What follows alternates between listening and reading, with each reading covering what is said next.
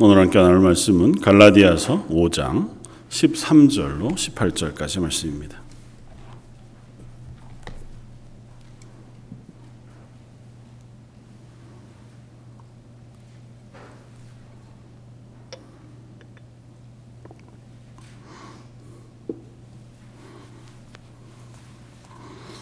갈라디아서 5장 13절로 18절까지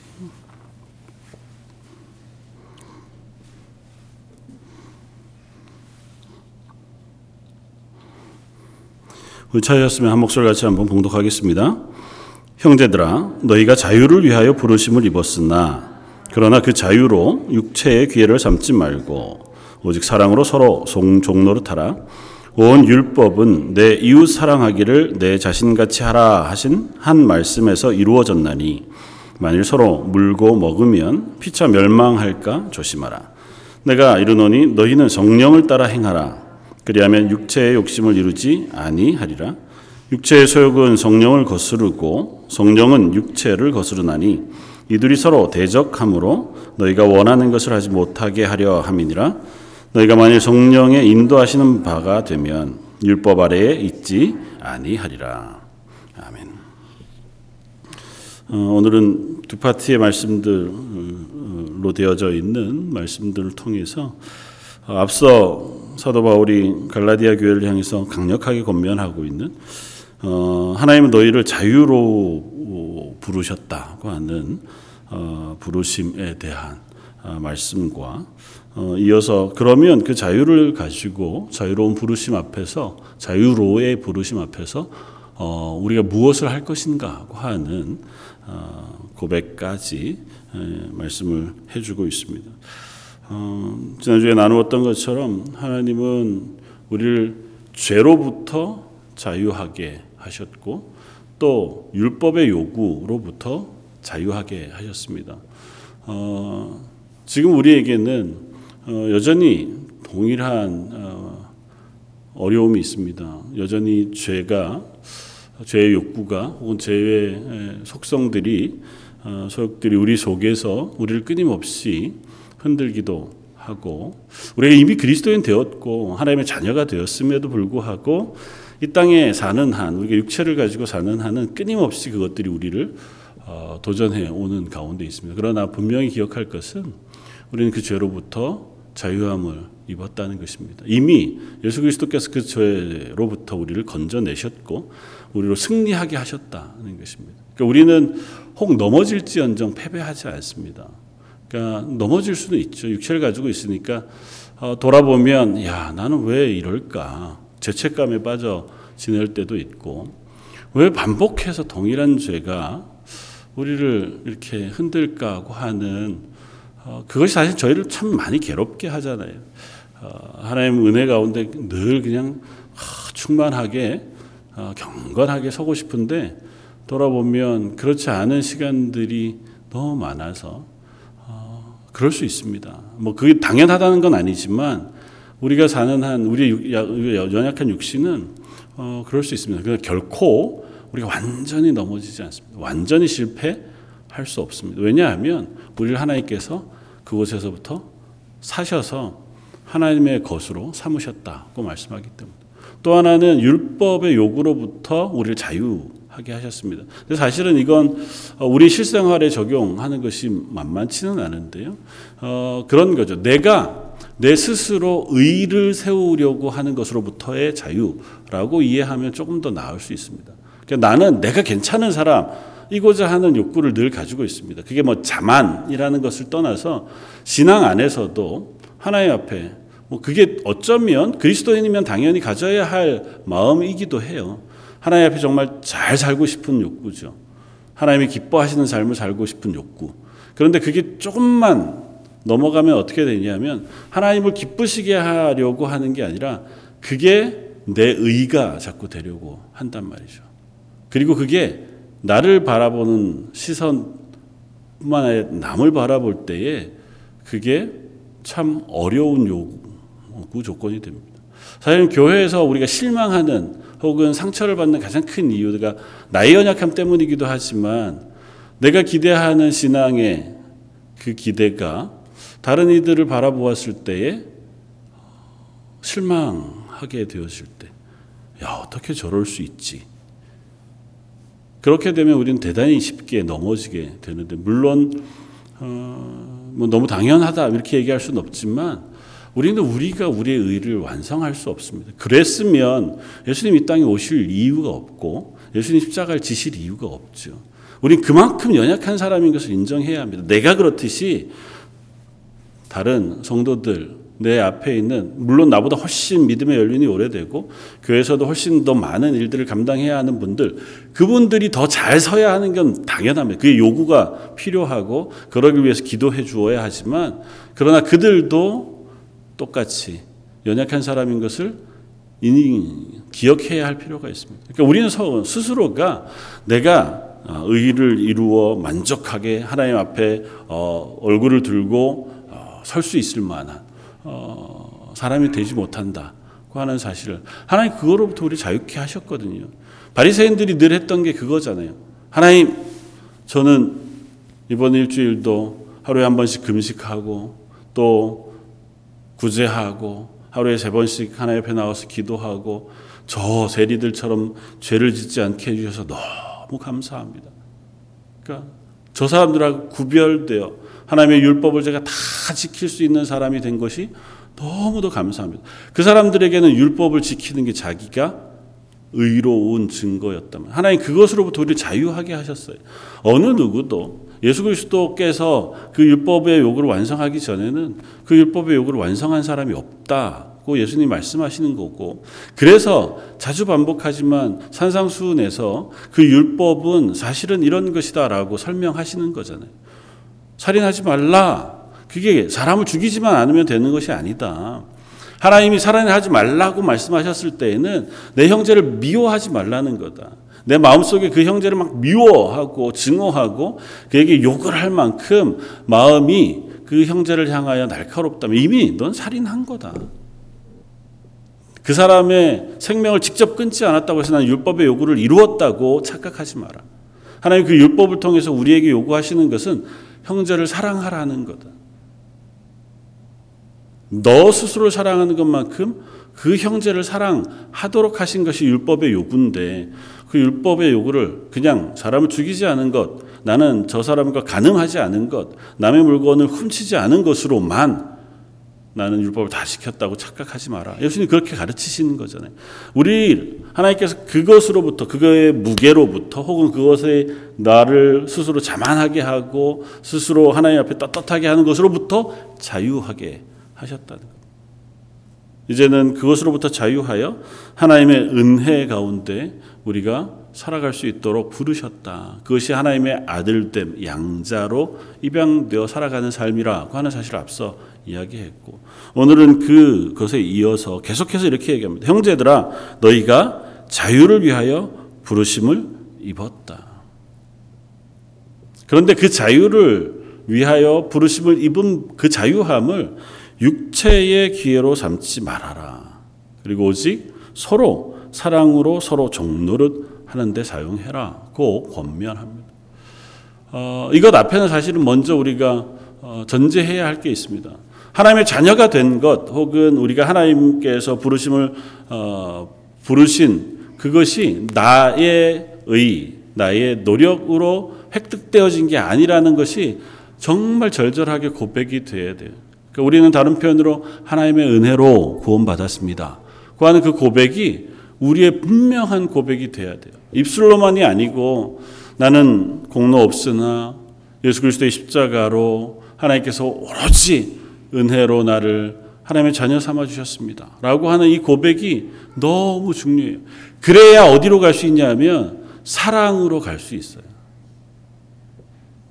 이 은혜에 대한 고백 없이 우리가 사랑으로 넘어가면 어떻게 되냐면 사랑이 나의 공로가 돼요.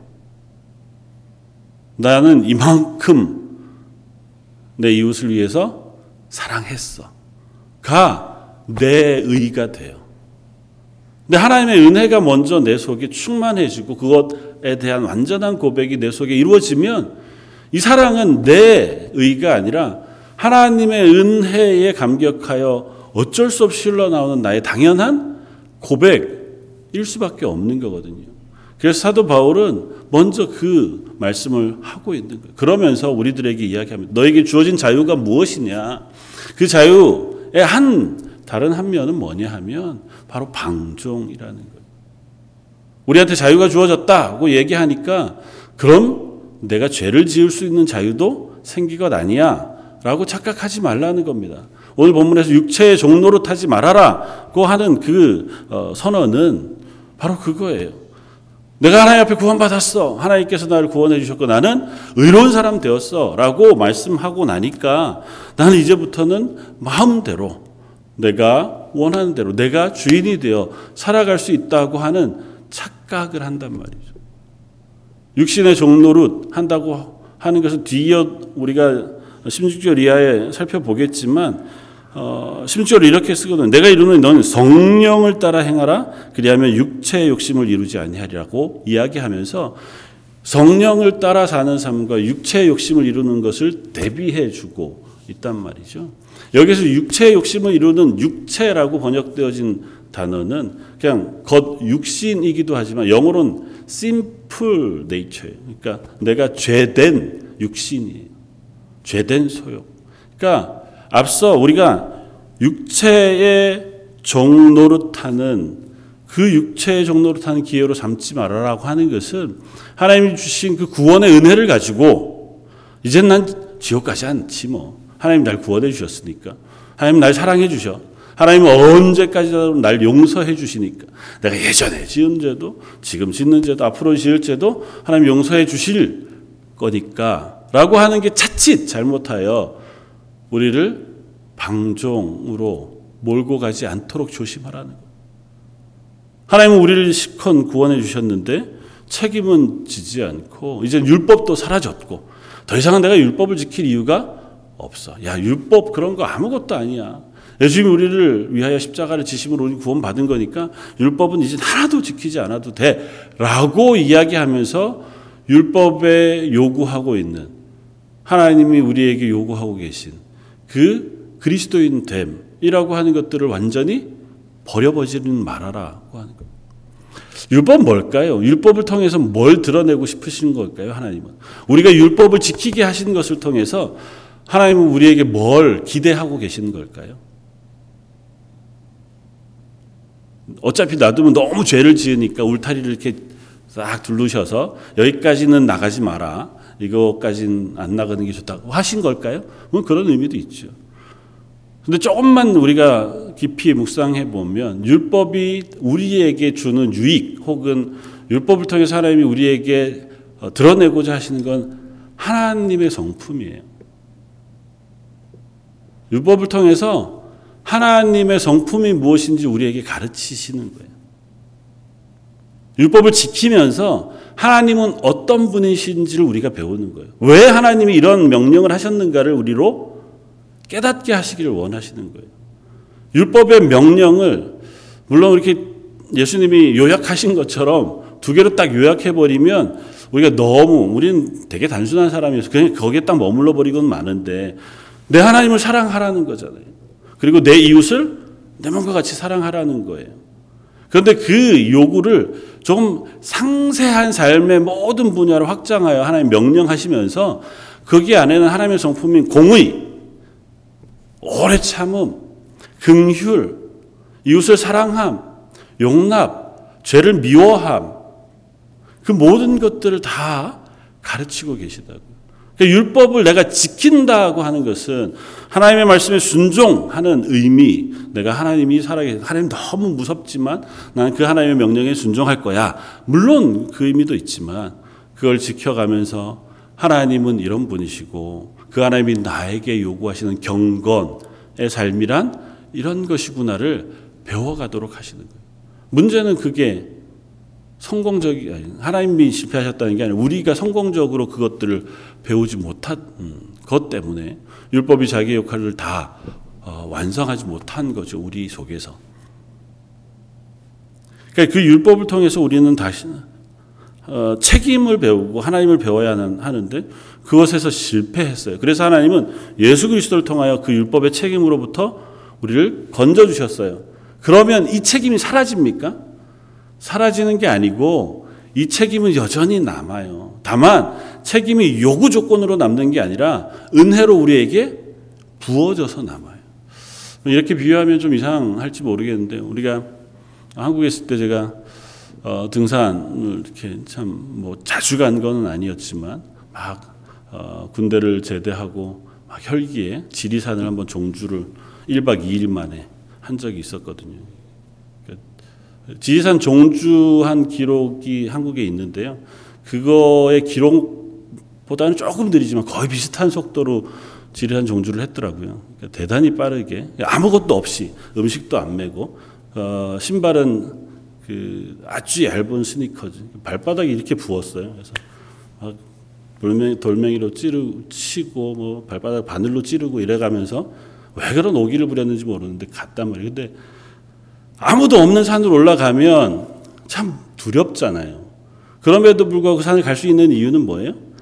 길이 있기 때문이란 말이죠.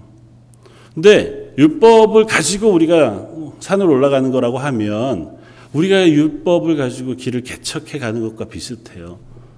그러니까 우리가 그 책임을 모두 져 가는 거예요. 그리고 하나님 요구하시는 것까지 올라가는 것으로 이해하자면 비유하자면 하나님 우리에게 은혜를 베푸셔서 하나님의 자녀 삼으신 것은 이제는 헬리콥터로 거기에 딱 떨어뜨려 주시는 게 아니에요. 하나님 우리의 길잡이가 되셔서 그 길을 함께 가시는 거예요. 우리가 그 길을 가야 돼요. 그 책임을 우리가 져야 한다고요. 다만 하나님이 우리를 안 되면 업어서라도 끌고라도 거기까지는 데리고 가시겠다고 표현한다고요. 뭐 칼빈이 얘기한 것처럼 성도의 견인, 우리를 견인해서라도 하나님 거기까지 데리고 가시겠다는 선언이시거든요. 그러니까 우리에게는 그 책임이 사라지지 않아요. 근데 차칫 어디로 가냐 하면 방종으로 가요. 그래서 구원은 받았으니 이제 나는 육신의 즐거움을 따라서 살아가겠다. 사사기의 말씀으로 따지면 그때 왕이 없었으므로 각자 자기 소견에 옳은 대로 행하니라로 가는 거예요. 하나님의 백성이잖아요. 하나님 우리를 여기다 심으셨으니 하나님 우리에게 복 주실 거예요. 그러다가 보니까 아, 와보니 또 뭐 주변에 이러저런 게 있어요. 이렇게 하면 더 잘 된다는 거예요. 그것도 좀 섞고 이것도 좀 섞고 하나님 말씀도 섞고 그래서 오늘 저희가 말씀을 나눈 미가라고 하는 사람의 이야기를 가면 하나님의 영광 제사장이 입는 에봇, 드라빔 이런 것과 섞어서 뭐가 나와요? 신상, 자기 아들을 제사장으로 세움 말도 안 되는 얘기가 막 섞여서 이게 뒤죽박죽 돼 있어요. 그 사람들이 거기까지 갔다고요. 그게 뭐냐 하면 어쩌면 우리의 방종. 물론 우리는 하나님 그렇게 놓아두시지 않아요. 우리의 방종은 거기까지 갈 수 있다고요.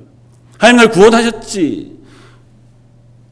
얼마나 많은 사람들이 그곳에서 실패하는지 모릅니다.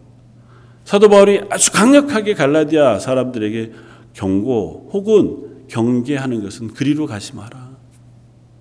하나님이 우리를 그곳으로 가게 하기 위하여 널 부르신 것이 아니다. 우리를 어디로 가게 하기 위하여 부르셨다고요? 이웃 사랑하는 것으로 부르셨다. 그래서 14절 이렇게 연결이 됩니다. 온 율법은 내 이웃 사랑하기를 내 자신같이 하라 하신 한 말씀에서 이루어졌다.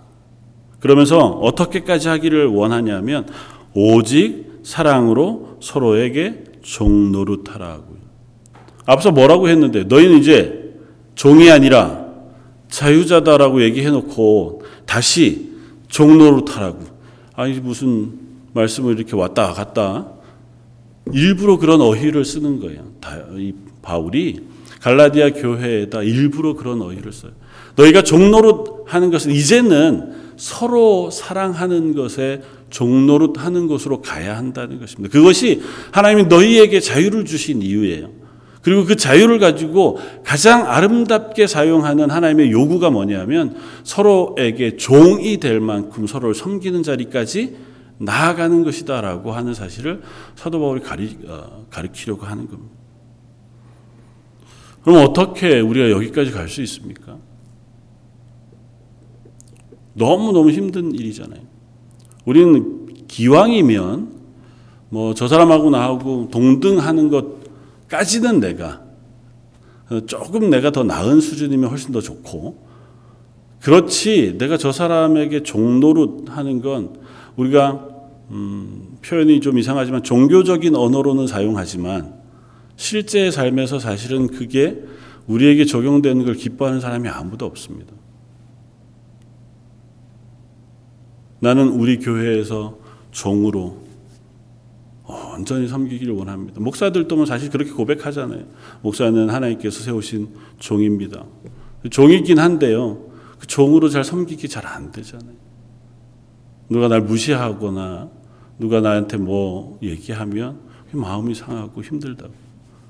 사실은 종은 그럴 수 없어요. 물론 종도 마음은 상할 수 있겠네요. 아, 그렇기는 하지만 여기에서의 표현은 분명합니다. 너희가 그리스도인으로 하나님께서 너희를 자유로 부르신 것은 너희를 종으로 부르셨다. 서로 사랑하는 종으로. 그러면서 왜 그렇게 하셨는가를 묵상하게 해요. 왜 그렇게 할 수 있을까요? 하나님이 우리에게 그렇게 하셨기 때문에. 하나님 우리에게 그 사랑의 본을 보여주셨습니다. 그것이 뭐냐면 예수 그리스도의 십자가예요. 예수 그리스도의 십자가를 통해서 예수님은 우리에게 종노릇 하는 사랑이 무엇인지에 대하여 가르쳐 주십니다.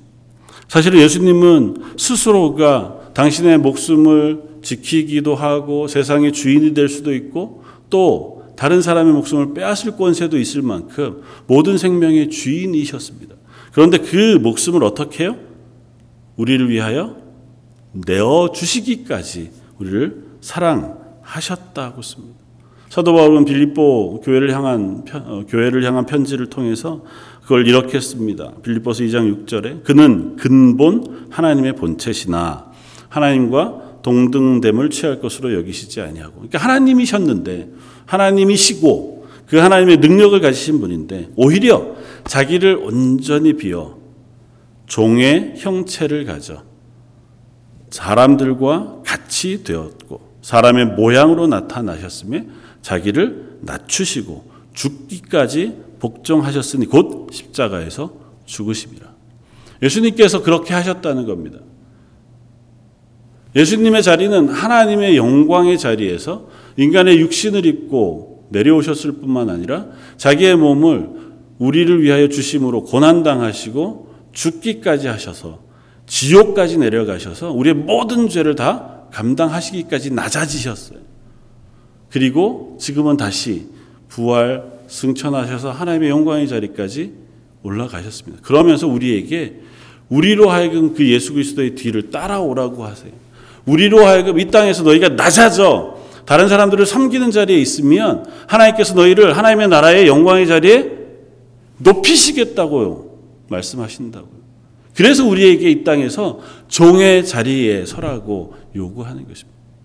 예수님은 그렇게 우리에게 종됨의 사랑을 보이셨다면 하나님은 당신의 아들까지 기꺼이 내어주시는 사랑으로 우리에게 하나님의 사랑을 확증하셨다고 선언합니다. 제가 자주 고백하는 그 고백이죠. 우리가 아직도 죄인 되었을 때. 하나님은 우리의 사랑을 어떻게까지 확증하셨냐면 우리가 아직도 죄인 되었을 때 하나님을 사랑하려고 하지 않았을 때 하나님을 배반하고 내 마음대로 살아갈 때 하나님은 생각지도 않고 하나님의 요구에 완전히 불순종하고 하나님과 원수가 되었을 때 그런 우리를 사랑하셔서 우리를 위하여 당신의 가장 귀하고 중한 아들을 기꺼이 내어 주시기까지 하시고 그분을 우리, 우리를 위하여 십자가에 달려 죽게까지 하심으로 우리를 향하신 하나님의 사랑을 확증하셨느니라고 써요. 그게 하나님이 우리에게 보이신 사랑이고 하나님 우리에게 증명해내신 종까지 내려가 섬기는 사랑의 본이에요. 그러므로 너희도 그 사랑으로 하나님의 자녀가 되었으니 너희도 그렇게 사랑하는 것이 마땅하니라. 요한일서 3장 16절 말씀. 그건 그렇게 하면 좋겠다 혹은 그렇게 하는 것이 우리가 할 수 있는 사랑입니다라고 표현하지 않아요. 사도 요한은. 너희는 마땅히 너희의 목숨을 너희 형제를 위하여 버려야 한다라고 권면해요. 서로에게 종로로 탄다 라고 하는 사랑의 고백은 이것과 같습니다. 저는 청년회 때 요한일서 3장 16절 말씀이 너무너무 무거웠습니다. 그렇게 순종해야 하는 것 같고 그렇게 살기를 기도하기도 했는데 아 그게 내 삶 속엔 불가능하구나 그 하는 사실을 늘 깨닫습니다.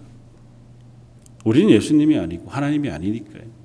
그럼에도 불구하고 하나님 우리에게 그걸 기대하시면서 요구하십니다. 어떻게 해요? 우리에게 그럴 수 있도록 은혜를 베푸시겠다는 겁니다.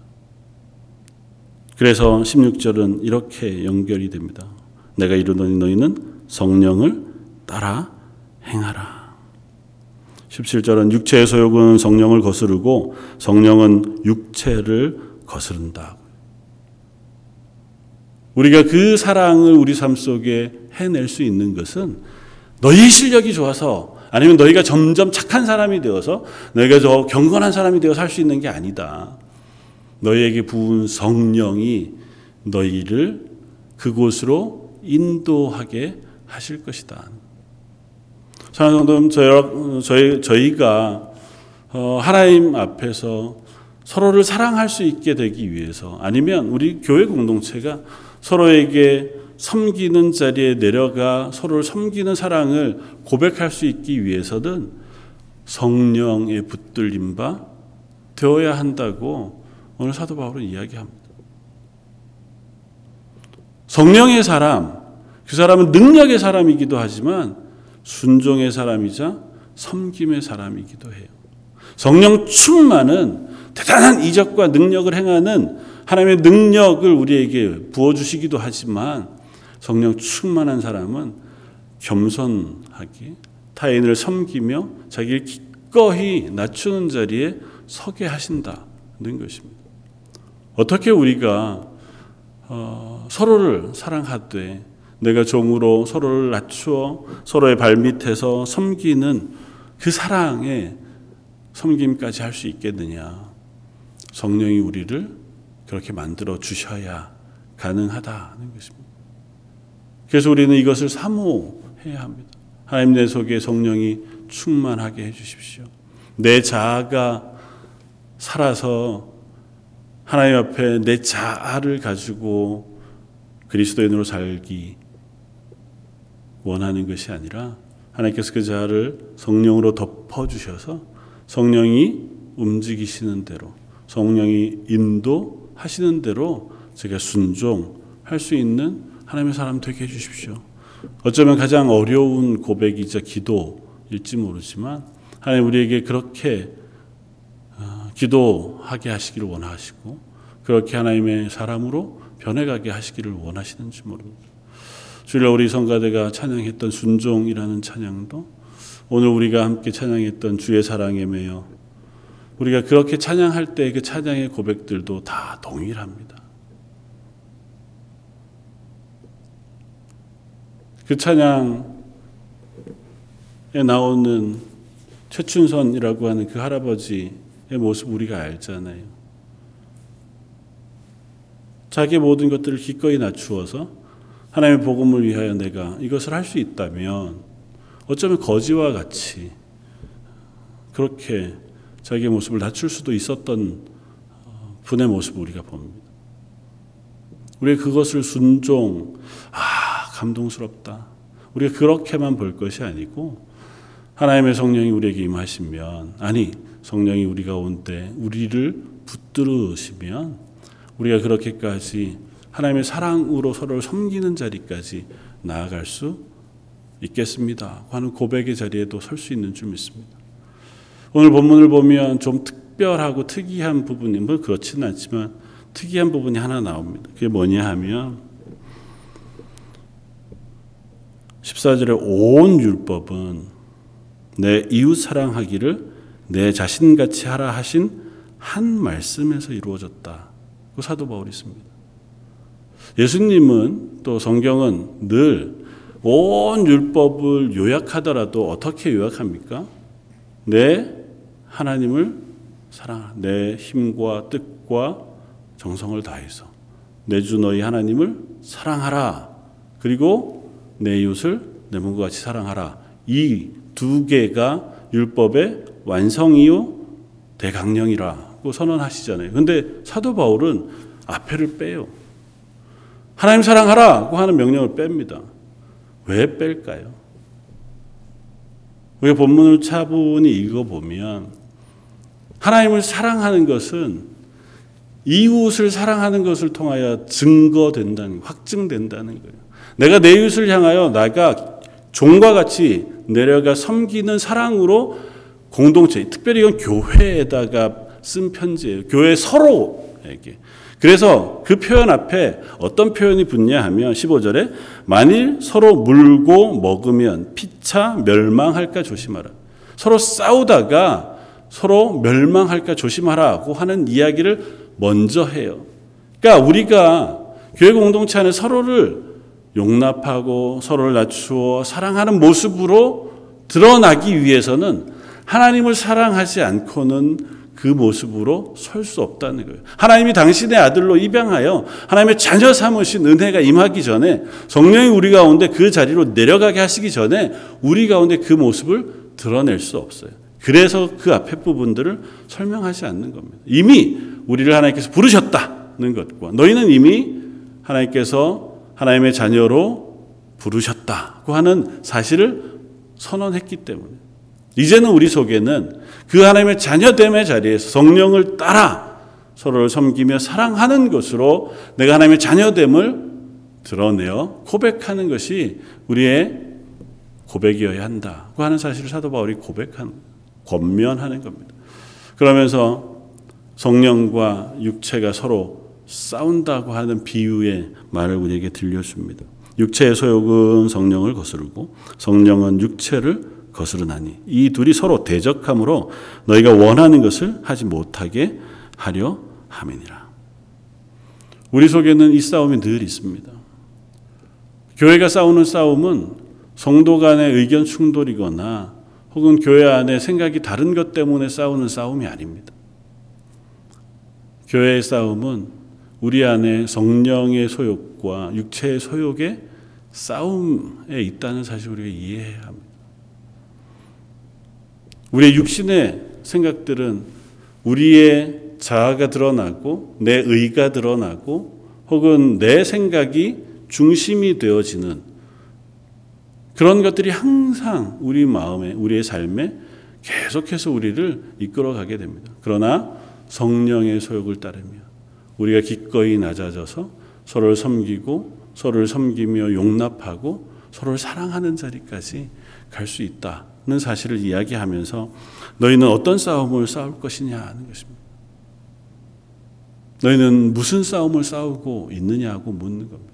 너희 안에 있는 싸움은 하나님의 사람으로 육신과 성령의 소욕을 따르는 싸움인지 아니면 너희 육신의 자아와 육신의 자아를 따라 서로가 부닥쳐 싸우는 싸움인지를 묻고 있는 겁니다. 사도 바울은 이미 2장 2절에서 내가 그리스도와 함께 십자가에 못 박혔다고 고백한 바 있습니다. 내 육신은 이미 내 죄인됨은 육신의 소욕을 따라 죄인된 육신은 십자가에 이미 못 박혔나니 그 육신을 따라 사는 삶은 이미 내게는 없어진 삶이에요. 이제부터는 내가 온전히 예수 그리스도로 옷 입어 예수 그리스도와 함께 그리스도인으로 살아 가기를 소원합니다. 이것이 사도 바울의 고백이었던 것처럼 저와 여러분들도 그와 같이 성령을 따라 살아가는 그리스도인이었으면 좋겠습니다. 다른 표현이 아니고요. 성령을 따라 살아간다는 건 하나님 저희를 하나님의 손 안에 붙들어 주십시오. 내 생각과 내 욕심과 혹은 내 속에 있는 자아 그것 때문에 우리가 상처받고 그것 때문에 흔들리고 하지 않도록 하나님 저를 사랑으로 덮어주시고 성령으로 감싸주셔서 기꺼이 하나님의 말씀에 순종하며 하나님의 은혜 가운데 살아가는 사람 되게 해주십시오. 고백하며 기도할 때 우리가 그 자리에 서게 되어줄 수 있는 줄 믿습니다. 이상한 표현이지만 하나님 우리를 섬길 수 있는 자유로 부르셨다 고 이야기합니다. 섬긴다고 하는 건 자연인으로서는 하기 어렵습니다. 누가 돈을 주면 섬길 수 있어요. 서빙이죠. 또 그거는 주는 돈이 많으면 많을수록 우리의 섬김이 깍듯해질 수 있습니다. 그러나 내가 그것을 받지 않고 섬길 수 있는 것은 내 자유예요. 내가 하기로 결정해야 할 수 있습니다. 저 사람은 어떻든지 간에 나는 그 사람을 섬기기로 작정하는 거예요. 그랬을 때 우리는 섬길 수 있습니다. 왜요? 하나님이 내게 그런 은혜를 주시는 것을 알기 때문에. 하나님이 이미 나를 그렇게 섬겨 주셨기 때문에 나는 내가 섬길 대상이 어떤 사람이냐가 중요하지 않아. 내가 그를 향하여 기꺼이 섬기기로 작정합니다. 그걸 섬김의 자유라고 해요. 제가 지난주에 이제 결혼한 지 2년 된 우리 쌤 형제한테 그런 얘기를 했는데요. 또 이제 결혼을 앞두고 있는 청년들한테도 제가 자주 그런 얘기를 하는데요. 결혼도 그것과 같은 것이다. 저도 잘 못하면서 제가 권면을 해서 죄송합니다만 결혼도 똑같다고. 내가 결혼하여 이 사람을 사랑하기로 작정하고 그 사람을 섬기기로 작정하여 결혼하는 것이지 이 사람이 나를 사랑해 주니 그만큼 내가 이 사람을 사랑하겠다. 결코 그것이 결혼 생활을 아름답게 유지하는 데 성공적이지 못합니다. 우리 그리스도인이잖아요. 그리스도인은 내가 하나님 앞에 이 사람을 사랑하기로 서약했잖아요. 하나님 앞에서 이 사람이 내 배우자인 줄 믿고 이 사람을 끝까지 섬기기로 서약했잖아요. 그래서 그 서약을 내가 지키면서 그 섬김을 다하는 거예요. 이 사람이 나에게 그 대가를 지불하지 않더라도 하나님이 내게 그 대가를 지불하실 것을 신뢰하는 거예요. 어머니가 자식을 사랑하는 게 그거잖아요. 자식이 나한테 뭘 갚아줘야 어머니가 자식을 사랑하지 않잖아요. 내가 어머니이기 때문에, 내가 아버지이기 때문에 내 자식을 향하여 기꺼이 섬기잖아요. 그걸 섬김의 자유. 그리스도인의 자유는 죄로부터의 자유, 율법의 요구로부터의 자유도 있지만 섬김의 자유라고 하는 것을 우리에게 허락하셨음을 기억해서 우리가 교회 안에서든 혹은 가정에서든 서로를 향하여 기꺼이 나를 낮추어 종처럼 서로를 섬길 수 있는 자리에 설 수 있도록 하나님의 은혜를 구하는 저와 여러분들 되시기를 주님의 이름으로 부탁을 드립니다. 한번 같이 기도하겠습니다. 하나님 말씀을 묵상하다가 보면 너무도 감사하고 은혜로운 말씀이지만 막상 저희들의 삶에서는 그것을 순종하여 행하기가 얼마나 어려운지요. 아, 말씀처럼 살 수 있다면 참 좋을 것 같은데 저희들의 육신은 저희들의 마음은 어, 자주 그것 때문에 걸림이 되고 또 그것으로 인하여 낙심이 되고 또 그것으로 인하여 힘겨워지는 자리에도 섭니다. 하나님 저희들에게 은혜 베풀어 주시길 원합니다. 성령으로 우리를 덮어 주시길 원합니다. 저희로 할 수 없는 것 성령께서 저희를 인도해 주셔서 그 사랑으로 우리의 가정을 사랑할 수 있고 또 성도들을 사랑할 수 있으며 내 이웃을 사랑할 수 있는 저희 런던 제1장독의 모든 성도들로 세워주시길 원합니다.